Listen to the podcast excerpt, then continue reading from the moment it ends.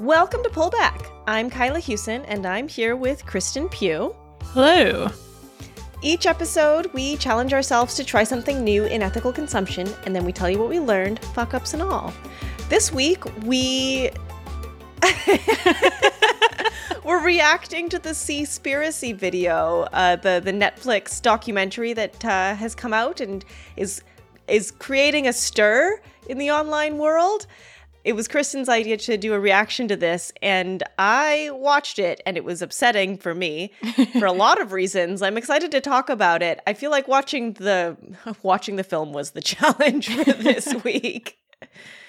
Uh, oh, oh, and we're here with Robbie. Sorry, Robbie. no worries. I was like, when am I going to get that introduction?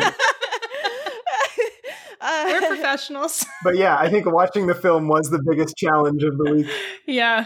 Oh yes, yes. So we are here with uh, with our friend uh, Robert Miller, who has joined us on a few of our previous episodes, and he watched this film like a champ and we're going to talk about it now, I guess. Watch this film on at least 1.25 times speed with a Red Bull because that's what it took. That's fair. That's fair. Oh. My I watched it because um my friend and I have been doing she lives in the same building as me, so she's been like my one social contact and we've been doing dinners uh, a couple times a week. And she was like, "Hey, do you want to watch this fish documentary?" And I was like, uh, you're going to hate me. I'm going to just talk the entire time. And I sure did. We're still friends. It's fine. My boyfriend came in, ha- I was like 30 minutes into the film, and I was like, oh no, you can't watch. He's like, he's already vegan and he doesn't like watching, obviously, graphic depictions of violence against animals, but I was like, I put this off to the very last minute and I was like, I can't stop watching it. So I guess you're just going to have to join me for this. Sorry, I wasn't expecting you home just now. And I talked the whole time once he joined me. So I feel you. Yeah, it's I'm in a similar boat to him because it's like it I have a very weird relationship with these kinds of movies because what made me go vegan was watching Earthlings. Uh, I didn't even make it through the first like 30 minutes and I just like went home, threw out all of the meat in my fridge, and like have not purchased any ever since. And so I have a deep loathing for these movies because I just they're so gross and so awful and upset me so much. Uh, but I am also just like everyone should watch these movies, but just like one of them. you don't have to watch more than one. Yeah, I went like vegetarian for a while back in high school after watching Fast Food Nation, I think is what it was. But I've never seen Earthlings. It sounds good, I guess. That's quite the review from Robbie. yeah, like for context, I was one of those people who unironically would tell vegans that for every animal they didn't eat, I would eat three. Like that is an oh. actual quote from my mouth as a oh, shithead teenager. That is a very Albertan thing to say. yeah.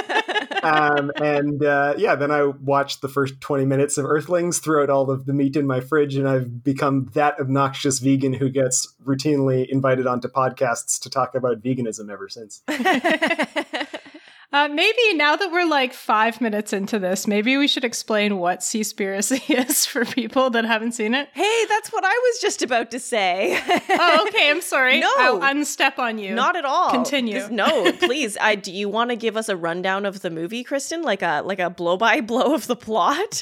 Oh, I don't know if I want to give a blow by blow of the plot. I don't think I have that level of detail, but it is a movie that is. It's basically this this British guy that is like, I was doing beach cleanups and finding plastic on the ocean, and I wanted to find out what the problem was. And so then he goes and looks at whaling, and then he's like, wait a second, overfishing's a problem. And then that becomes the purpose of the movie. I don't know that I sold this very well, but it's, it's about overfishing.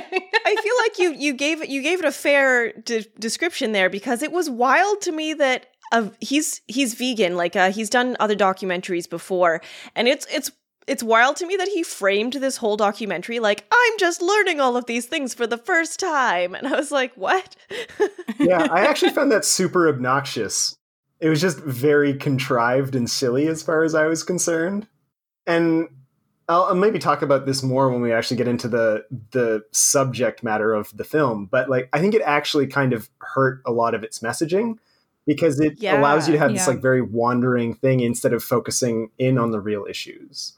So Yeah. I mean, I did think it it did a pretty good job in that it covered like if you were going to do a short documentary that covered all of the big themes about how like the fishing industry is fucked, it did at some point draw on most of the things that are fucked about fishing. So like overfishing, how fucked aquaculture is, you know, like Bottom trawling. yeah, like the problem of illegal fishing, the problem of forced labor, like that stuff all did get in there. The fishing expert community is very pissed off about this movie. Yeah. And they, they did get some things wrong and they were mean to conservation NGOs in a way that I didn't think was fair. Like there are problems with this movie, but I think if you're like um, a person that has never been exposed to the problems of overfishing, this documentary is a good one. Although I do think you could just listen to our two-parter on seafood and it does a better job. Yeah, we sure do. and we have no budget, so So do we want to kind of like go through it chronologically? I mean, yeah. Yeah, that's fine. I just uh to bounce off what Kristen was saying, there was this one part where like he's he's I know we're to get to it eventually, but just when you were saying, "Oh, he was being unnecessarily mean to sea conservation like NGOs or whatever." There was one where he I can't even remember which organization it was, but he kept just going back to this one blog post on their website that probably has like tons and tons and tons of content and being like, look, you guys don't say that not eating fish is a solution. You say it right here with this one word on this one blog post. And he just like shows that like three or four times in the episode or in the documentary. And I was like, what are you? No, this feels petty. Well, it's also like he's interviewing a like a single-use plastics charity. Like, what Yep. the fuck does he expect? you know, they're not a fishing charity, but and it turns out his um the stat on plastic and like f- um the discarded uh, fishing material, which he claims is like half of um, ocean plastic. It's from like decades ago and not accurate to the Yeah. plastic in the ocean today. So Okay, well, that was that was the tangent that I wanted to get out before we got too far away from that. yeah, Robbie, you had a structure, so Yeah. Um, well, like one of the things that actually like really set me off on the wrong foot for this movie um, was just like the opening where it's like set up as this like this very dangerous documentary where he's going to be going and like putting his life at risk and you have all of these just like random people who are exploited for their sound bites after being exploited for their labor and I would kind of like flag that as like, okay, is this actually going to be like gonzo war journalism style documentary? Because that was not the vibe that I'd seen from reviews. Or is this just like an extremely shitty way to open the documentary that is completely disjointed from what they do? And sure enough, like the only time that he ever puts himself in any danger is like accompanying the Sea Shepherds with a Liberian military escort. Well, he was also in Thailand doing the extremely irresponsible interview of those. Um, I'm not. Sh- I wasn't clear on whether they were currently people in forced labor situations or formerly. I think there were people who had gotten out. Yeah.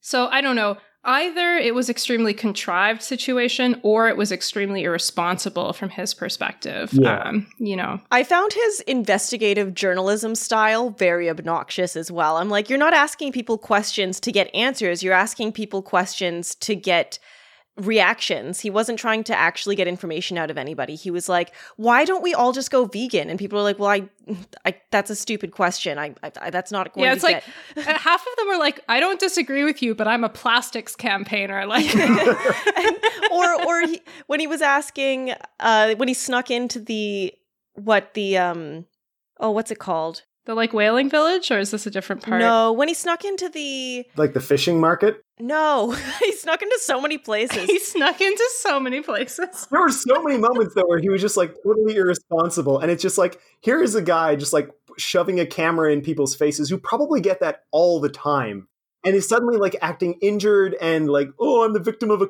huge conspiracy against me it's like no you're just a shithead yeah, no, it was when he was at the convention center and he went to this one random guy and was like, "Is there slavery in Thailand fishing? And it's like, that's such an inflammatory question. Of course, the guy's going to say no. That's not how you get an answer. yeah. Yeah. And it's just insulting because, um, like, there is good journalism out there that will genuinely investigate forced labor in fishing. You know, you can, there are NGOs doing this work and they're um, responsibly going about talking to these kinds of like people in those situations and people in the industry.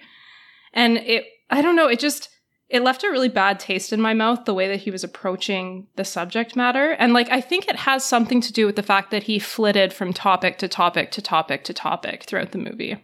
Yeah. Yeah. It's like a very frenetic film, and you're just like, why? Which, like, on one hand, I get it because, um, I mean, we we talked about this in the seafood episodes. You know, like there's just, I think we have an assumption about the way that fishing works, um, and it's a lot more idyllic than the reality. And so once you start to sort of like peel back the layers, there are a thousand different topics that like you would want to look into, and it's hard to know what to cover in a documentary like that. But on the other hand, like could have made the documentary longer, could have you know, left out the whaling stuff that wasn't really all that relevant to what he was talking about, you know, the beach plastic. yeah, and like focused on overfishing. Because there were several areas that I was like, this would be really important. It, this would have been way better material than going to Taiji and just like pretending that you are the victim of this like huge conspiracy to block out journalists when it's really they just don't want their people being like shamed and exploited all the time. You're like, this could have been left out, especially because later on in the movie they acknowledge that you know the dolphin cull in Taiji is entirely inconsequential. yeah. And so it's like, why did you put this in the movie then? Yeah, I think it's meant to to hook people in, you know, because um you start with like a narrative about plastic that people already kind of buy into and you start with whaling, which is already something people don't like. And then maybe you get attention long enough for people to, you know, realize that they're going to be well, this this stat is also overblown, but we're running out of fish in the ocean. Like 85% of fisheries are overfished. You know, it's a real crisis that people just don't want to pay attention to.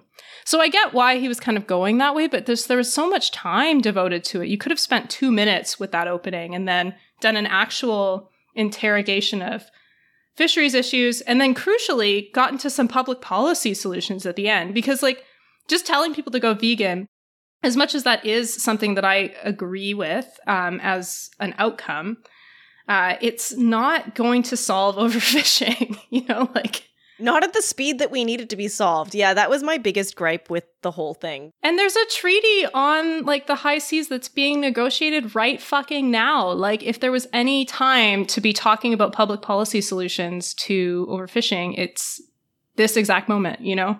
Anyway. But we can roll it back and talk about that more at the end, I think. yeah. So yeah, like the first like 20 or 30 minutes of the film are mostly just like him wandering around Southeast Asia bothering people. and then it gets into the part that I thought was kind of like good, which was talking about like sustainability labeling and how it was fraudulent.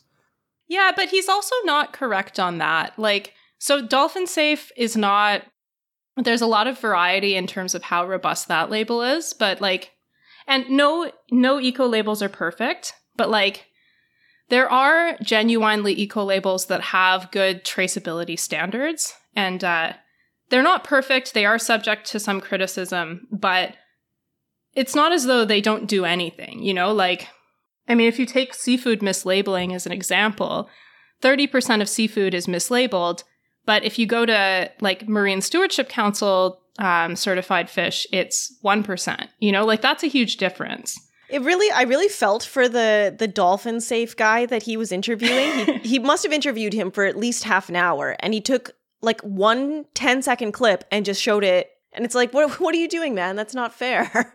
Yeah, and I mean, it does highlight something that's true. Like, it is the case that like these things are not being audited as frequently as they should be um, that sustainability standards are limited. Like um, the Marine Stewardship Council, for example, it's generally considered the best eco label in seafood, and its only social requirement is that that organizations follow local, national, and international laws. Um, so basically, that means there's pretty much no standards, you know, when it comes to social requirements. It's only if somebody's found to have been acting illegally um, for stuff like forced labor that they would be uncertified on social grounds.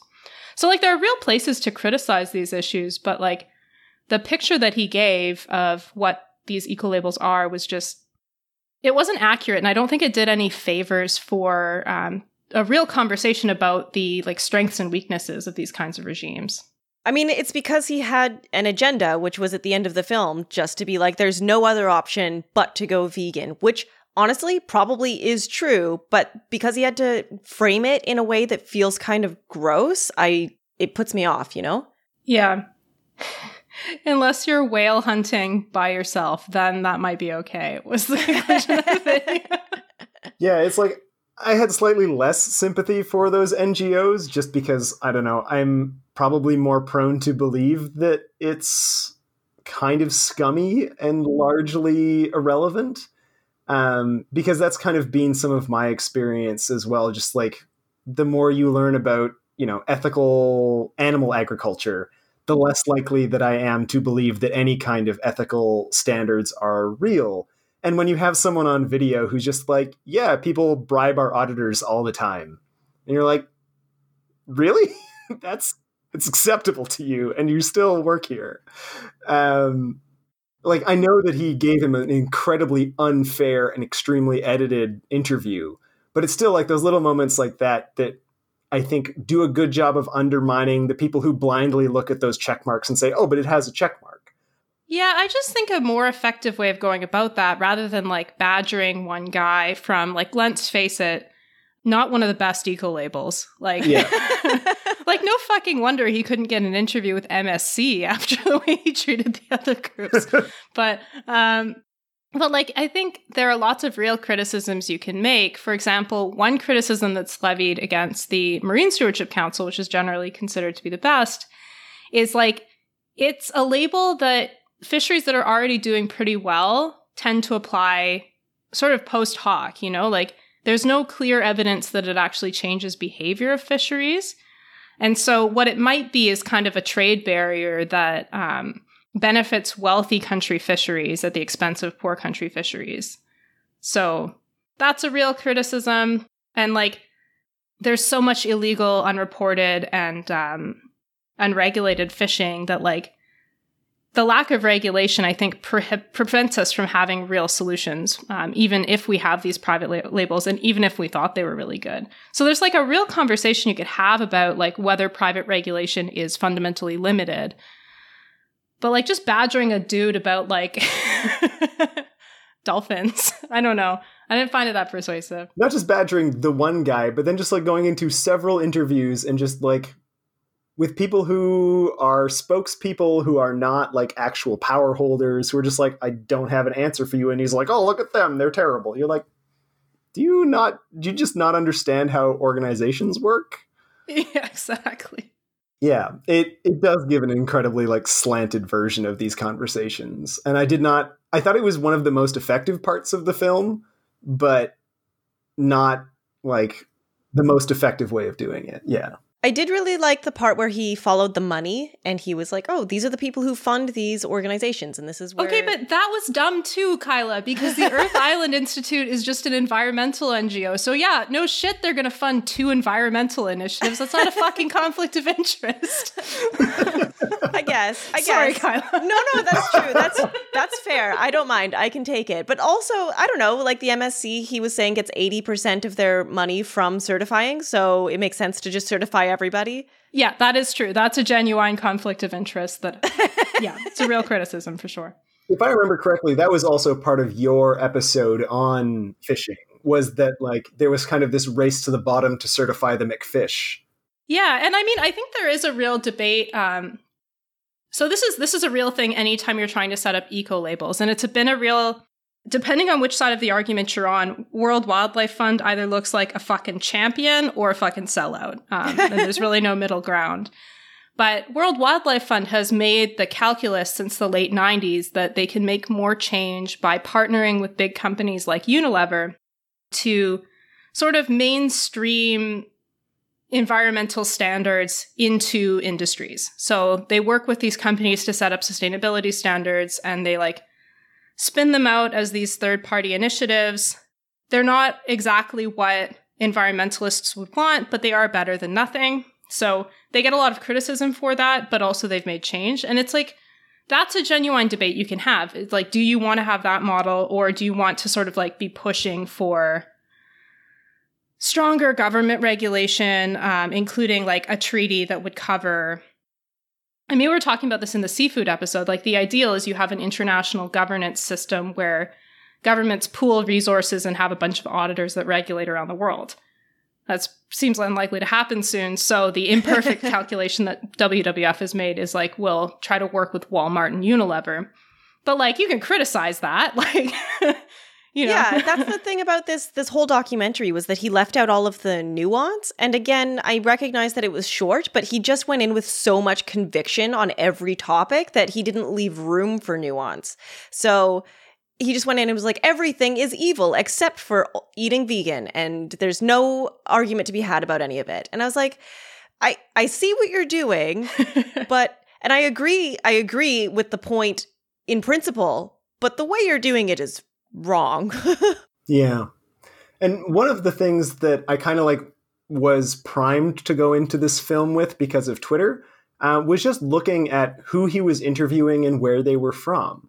Because one of the things that I found deeply limiting for how the film proceeds is that he spends, you know, 45 minutes talking about fishing issues in Southeast Asia and interviews exactly no one from Southeast Asia yes, for yes. more than five seconds. Um, and I think that's a huge problem with the film, and especially in the way that it presents alternatives. And there's this very weird moment where, like, the Liberian section was, I think, probably the best part, like, the best documentary part of the film, because he actually spends time talking to Liberians and putting them on camera, talking about why fishing is important to their way of life, um, even in just like the most brief sense. And I was like, that is a good part of the film because at the end it ends with this idea of like there's no such thing as sustainability. And it's like, yeah, because you only talked to like Western commercial fishing and a couple of NGOs.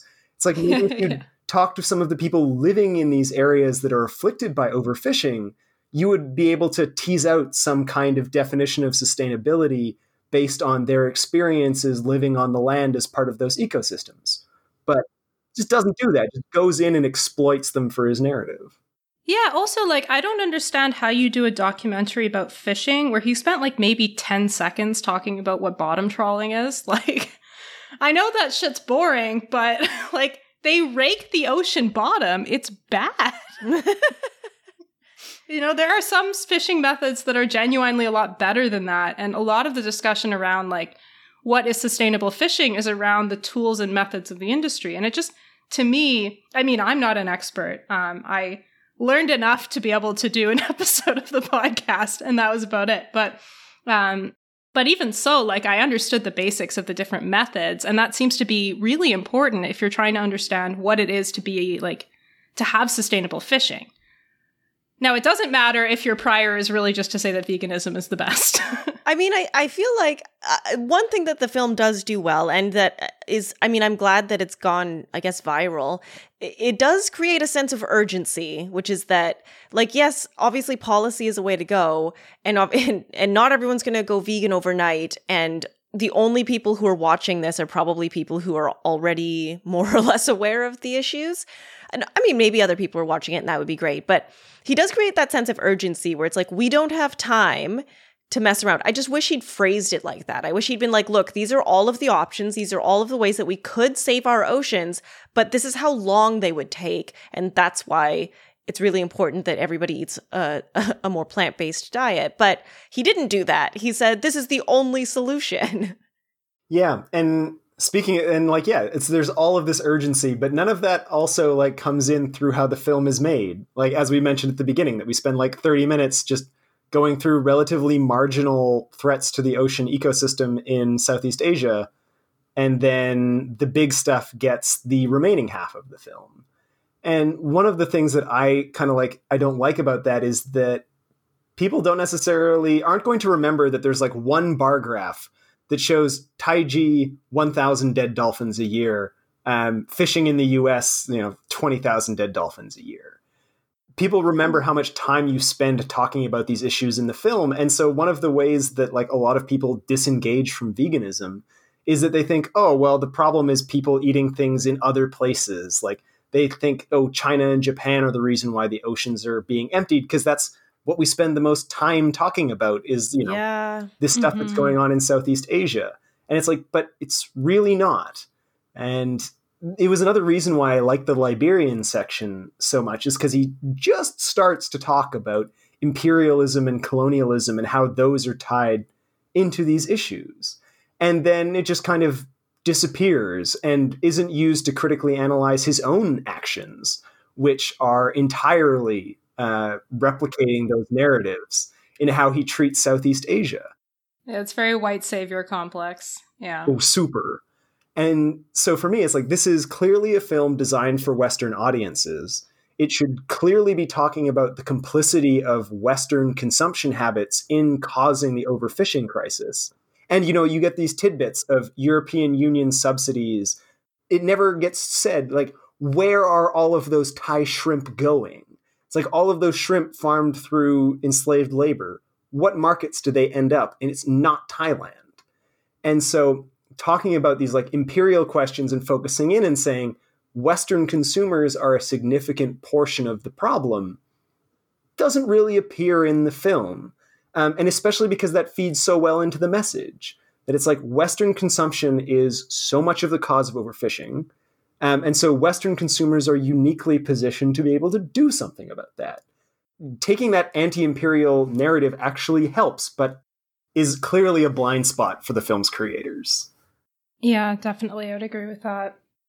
I wonder if we can talk a little bit about the gruesome footage because I had sort of mixed feelings on it. Um, I think on one hand, the fact that it showed like shark finning and like even sometimes it would show like the fish dying on on board, and I hated looking at it the whole time.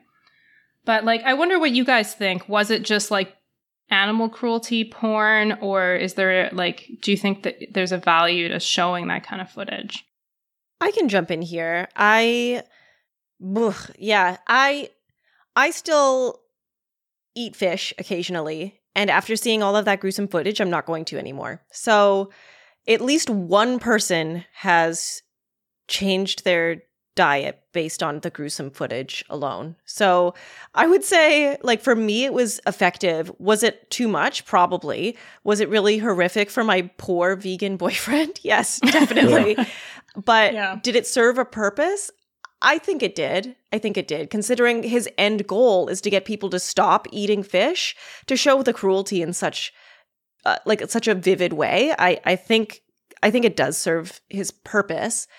I don't know. What do you What do you think, Robbie? Yeah, I mean, I think I mentioned it at the beginning of our discussion was that I got turned into a vegan because of imagery like that. So it's hard for me to really critique it as someone who was deeply affected by it and it changed the outcome of my diet and my activism. So, yes, they are extremely effective. Do I like it? No. Um, though one of the things actually that I did think was good um, is that like I knew all of the stats about fish farming. This was one of the sort of like the most effective, what I thought was the most effective presentation of data in the film. Uh, was that I had never actually like seen conditions on a fish farm, even as like a vegan who follows these issues, and so that was interesting for me to just be like, oh yeah, these are horrifying. Um, and then the poop visualization, like the Scot the Scottish poop dispersion, um, was I thought one of the most effective infographics in the in the film. yeah, and I also appreciated seeing. Yeah, I agree with you, and um, I sort of conceptually knew what fish farms were like because I've read about it, but um, and including like you know the issues of like dropout salmon that are just depressed and hang there, like so. Like I was familiar um, from a conceptual point of view, but I'd never seen one, um, and I had never seen what sea lice looked like before. And Yeah. Ooh, that was yeah, yeah, exactly. So even though we spent what, like three hours on a previous episode talking about the horrors of the sea, I drastically cut down my consumption of fish. I maybe had since then, Kristen, I've probably had like three cans of salmon, but like, but now I'm just like, no, I'm not going to eat fish anymore. So I think that effectively makes me a vegetarian, but I'll check in with you for Veganuary next year and let you know how, how that's going.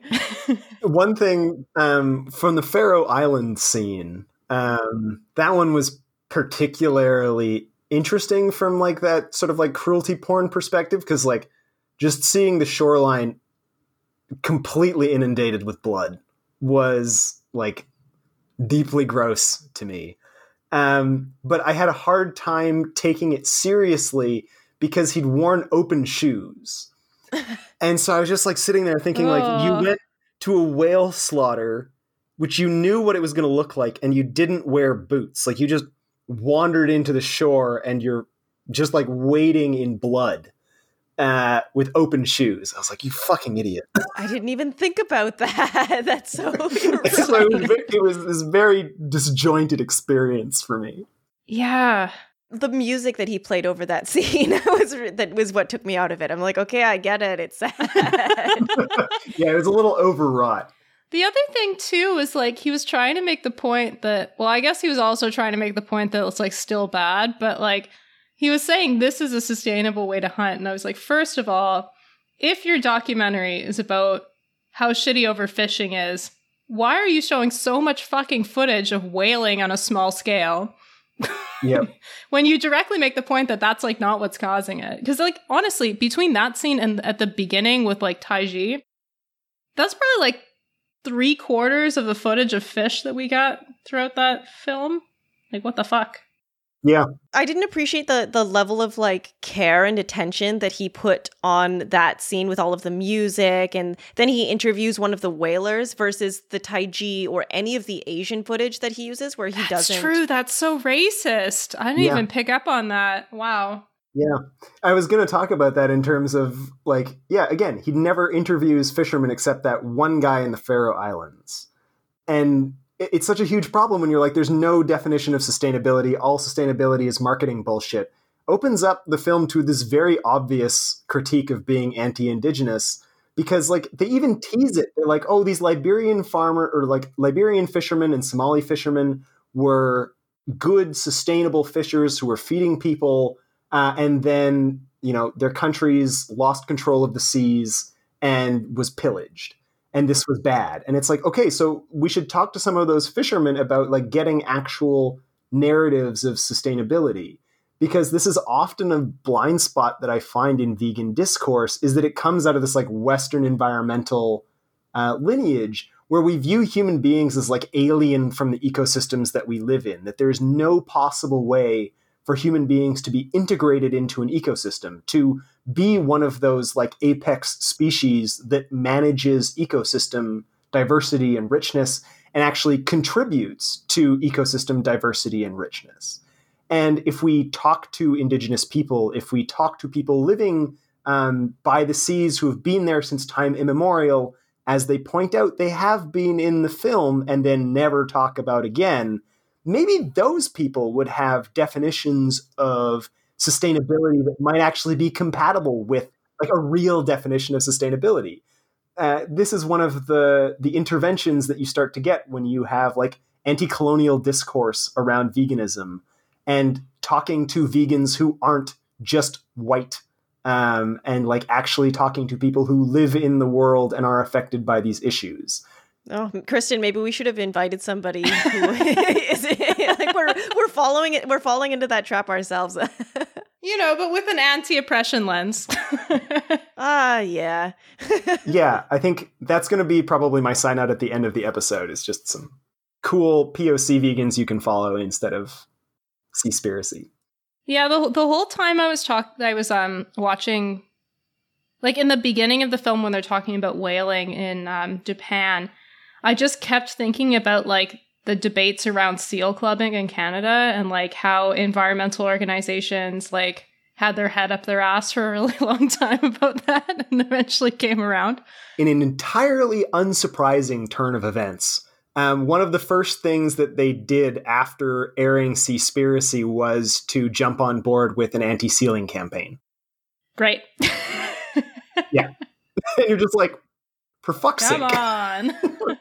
and people were theorizing like why did they do this? And it's like because uh, it's a very common white savior vegan issue and it draws in a lot of money. Like as much as they critique other ngos for doing things to perpetuate their own activities and exploiting the issues rather than trying to solve them jumping in on anti-sealing campaigns is that very thing in a nutshell. Yeah it's absolutely true.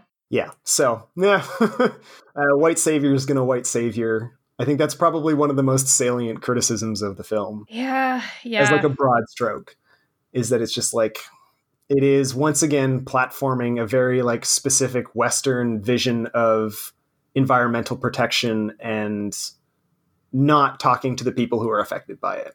Yeah, I'm also trying to look at who the guy was because, like, he seemed to not have good journalist training. Um, but he did another documentary called Cowspiracy, which oh, I assume... same fucking guy. Yeah, okay. I didn't see that one, but no, I didn't see it either. But based on this, I would assume it's the same or worse because it was an earlier work. I don't know. yeah, I don't know. Just like, I mean, I wish I knew more about the situation about those um those former like um, forced laborers because I'm very concerned about their safety based on the way it was portrayed in the film. You know, mm-hmm. if it's true that he actually had to flee from a facility that like authorities were going to come for him, first of all, like why and what was the context? But secondly, like what happened to those two dudes? Yeah. Anyway. I just I assume because it seems like a thing that would happen that there are probably organizations in Thailand that are trying to help these people. Um, that are yes. that care deeply about this issue, and maybe instead of spending all of our time interviewing Western scientists, maybe we should have interviewed some of those people. Yeah, and like good documentaries on these kinds of issues do that. I've seen a bunch on like, um, I mean, usually it's um, land agriculture issues, but like journalists will go in and they talk to the organizations, and it is always dangerous. But like a good journalist thinks in advance about how to protect their subject. Um, and like thinks in advance about exit strategies and doesn't put their fucking taxi driver in the kind of situation that guy put him in. Like, Ugh. Yeah, like it's very weird when you frame these people as like, oh, they were exploited for their labor, and now I'm going to exploit them for a soundbite for my film. And I'm like, this is really gross. Yeah, and also, why was he filming the face of that taxi driver? Like, yeah. even when you blur it out, like, yeah, like that guy's still at risk. Like, you can figure out exactly where that um, video was taken f- just from like like people are really good at tracking that kind of stuff just based on like small cues from the background, you know? So Yep. Uh, Super sketchy. Did uh did you want to go through any more of your notes, Robbie? Um I think that was most of it. Um I do want to stand the Sea Shepherds just because they were in the film and I absolutely love them to death. Do they work with the Liberian government now? Like that was Apparently. new to me.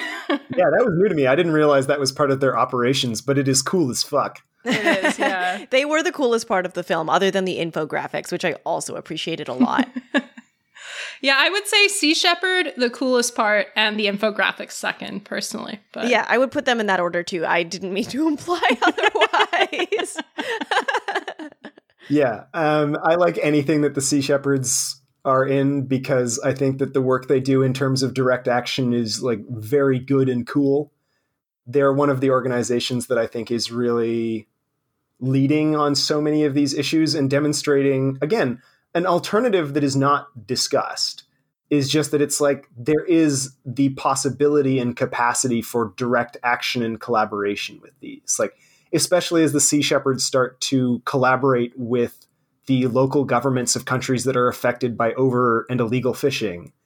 Like that demonstrates a way that Western countries can actually start to do things to rein in these problems. That we can actually like have some kind of direct influence on these issues rather than waiting for policy to come in or just hoping that our consumer choices change the world is to say that it's like donate to the Sea Shepherds. Give them money so they can buy more boats and have more impact because they're doing great work.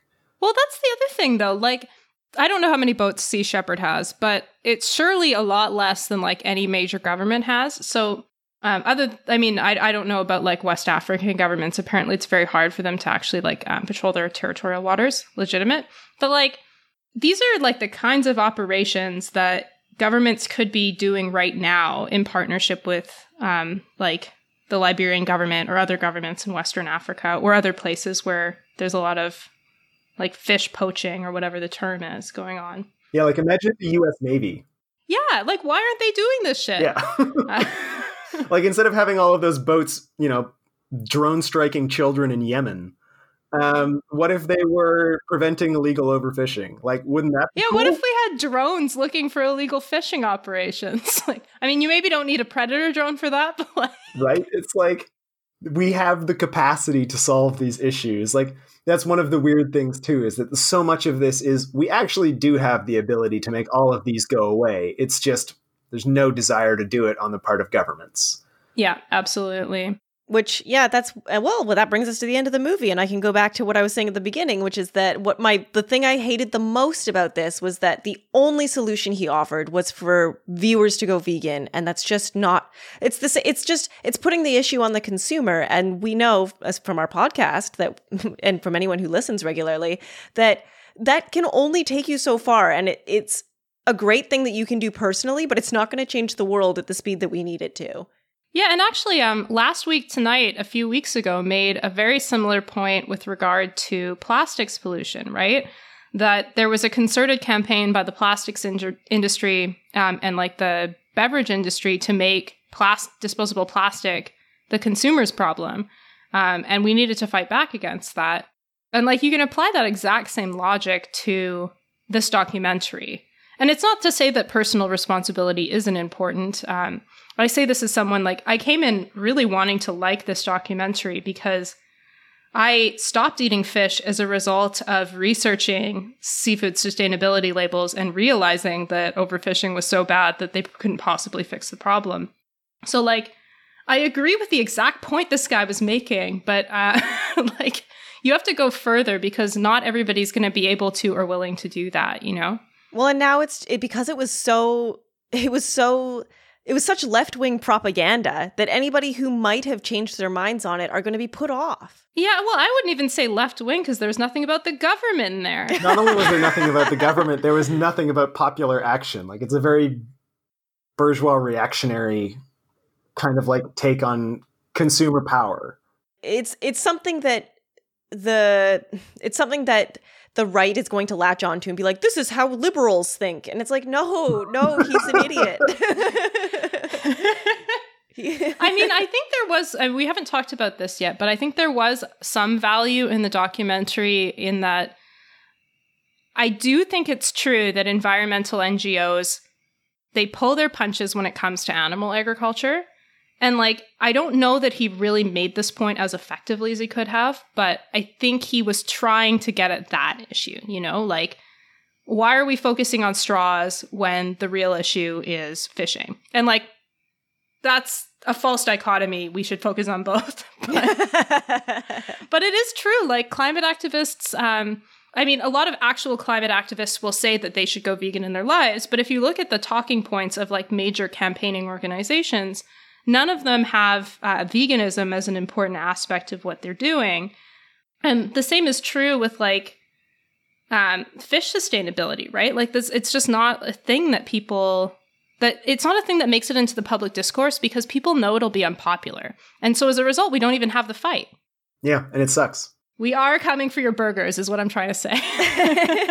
well, uh, I applaud his his energy, and he obviously cares a lot about this, or he wouldn't like. This was obviously a monumental effort. You know, it's not like it it was. he nothing. had Netflix money, Kyla. Don't be nice Yeah. to him. Did he? Did be nice he? I thought he did it on his. I thought he did it on his own and then shopped it around. I thought, but I don't know. He eventually got Netflix money, Kyla. Don't be nice to him. Okay, okay, okay, okay, okay. and like one of the alternatives also that it doesn't sort of spread out uh, and this was some really good reporting i think from the grist about sort of recycled plastic and how it's a technology that's existed since the 1970s but has never been economical because virgin plastic is just so cheap And so one of the the really easy ways that we could start to rectify that would just be putting taxes on new plastic. Um, there are so many policy alternatives that are possible, that are things that we could be fighting for, that are achievable within current frameworks. That would, you know, if we put a four cent tax on plastic, then recycled plastic would be economically viable and or maybe not four cents, but like X number of, of dollars on new plastic per ton. And then, you know, you suddenly start to see a change in how plastic is disposed of. And it's that simple. So there are so many possibilities for alternatives. And much as like as a vegan, I support everyone going vegan, it's like portraying it as the only option is also just false.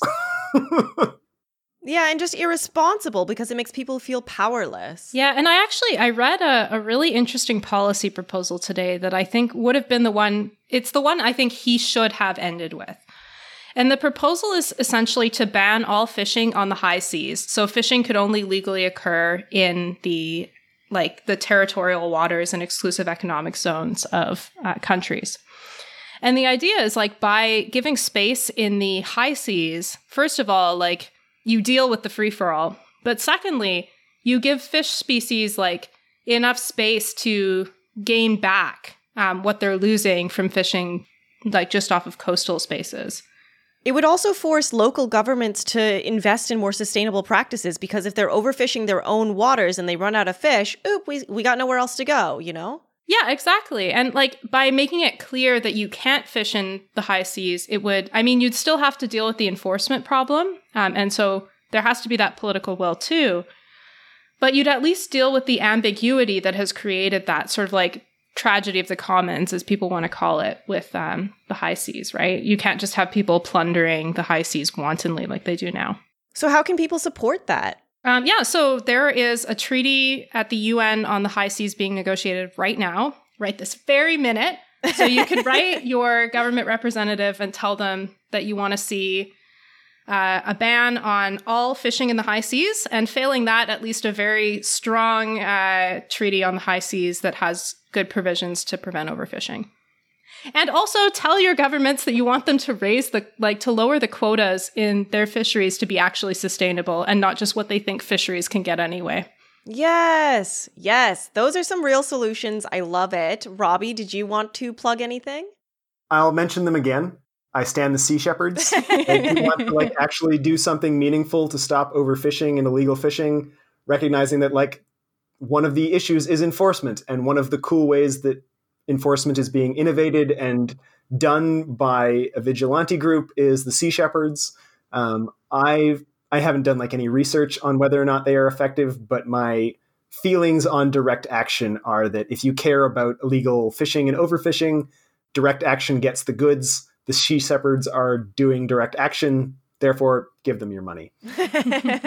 if you would like to follow some like POC voices in vegan spaces, um, I'm a big fan of Tyra the Saurus on Twitter. Um, she is absolutely wonderful and doing some great stuff. Um, there's a Canadian by the name of Rose who runs Cheap and Lazy Vegan, uh, who does some amazing work. And then on, she's mostly on YouTube.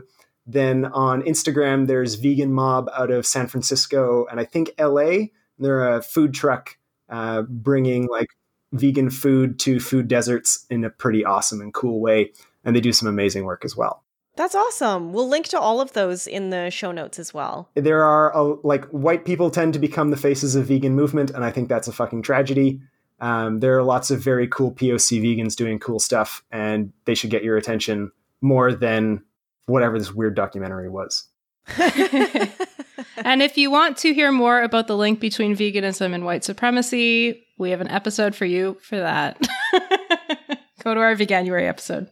Yes, yes, yes, yes, yes, yes. Yeah. And if you want to learn more about fishing, you can go to our fishing episode, which does cover everything that the Seaspiracy documentary does, but better. So, uh, was there value in this in this documentary? Yeah, I think there was because it opened a dialogue for a lot of the issues that you know. It's it's kind of like I don't know. It's made overfishing sexy. In I think it's this generation's Super Size Me. That's going to be my hot take. I don't think it's going to be nearly that important. Was Super Size Me important? I don't know. I mean, I it changed how McDonald's does their menus. Okay, what if it's what if it is this generation's whatever Michael Moore's uh, George W. Bush documentary was? Oh yeah, there we go. That's a good one. 'Cause I don't even remember what that one was. Me neither. It wasn't Bowling for Columbine. That was his important movie. It's uh, you Yeah. know the other one. Yeah. yeah, yeah, the other Michael Moore movie. I would say for for as much as I obviously had problems with this documentary, it did finally push me personally over the edge. Fahrenheit 9/11. Sorry. I'm trying to make a beautiful point, Kristen, which is that there is value in seeing this if you go into it with all of the like notes that we have because it it is the thing that has now pushed me over the edge on on not eating fish anymore and I knew it was bad to begin with but like the visuals um really helped me with that. So that's my hot take. Uh, but do Kristen and Robbie's things instead of mine. and I think that's our episode. What do you think, guys? yeah. Amazing. Well, thank you for joining us, Robbie. This was kind of a we decided on this pretty last minute, and you were a very good sport about it. Yes, thank you very much. You're very welcome. This was a lot of fun. I'm glad that I actually watched it because I've been following a lot of Twitter discourse about Seaspiracy. And uh, yeah, I was kind of like, oh god, am I gonna have to watch this movie just so I can understand what's going on? And and yeah, for me, it is going to go into the bin of vegan shockumentaries that I don't consider to have very much like educational or informative value, um, but do have that sort of like visceral, violent reaction that might turn people like me vegan. So it just gets added into that heap of similar movies, um, which is why I don't think it was particularly groundbreaking or interesting. Yeah, I realized though that like so you guys are both uh, impacted by the shock value. I think I interact with the world a different way because for me it was a stat that changed my mind. I think I'm very rare. Yeah, I mean, this is this is a diversity of tactics in action. Yeah, right? Like exactly. different people respond to different things. I wish this movie was done better for so many reasons um, that we've elaborated, but some people are going to see it and just be like, "Wow, that was fucking gross. I'm never eating a fish again." And so, mission accomplished. Yeah. Yeah, for Yeah. sure. What stat was it, Kristen, that that put you off? It was the fact that 85% of fisheries around the world are overfished. Mm, okay, that's In combination with a bunch of other stuff about how like eco labels don't really change behavior. what sea lice didn't. Uh, I mean, I was already on board with don't eat fish by the time I learned that sea lice were a thing. that's fair. That's fair. Yeah, that was a visual I will remember for a while. okay, well, on that note, thanks for listening, everyone. I hope you enjoyed this uh, breakdown of that. Uh, I hazard to say terrible documentary. I don't know. I don't know if it was terrible. It was fine. it was a Fine. distinctly mediocre documentary. Okay, there you go. Yeah, I was like, terrible feels strong because now I'm not eating fish anymore. So it did accomplish its mission. So, uh, very successful documentary. cool. And we will catch you on the next episode.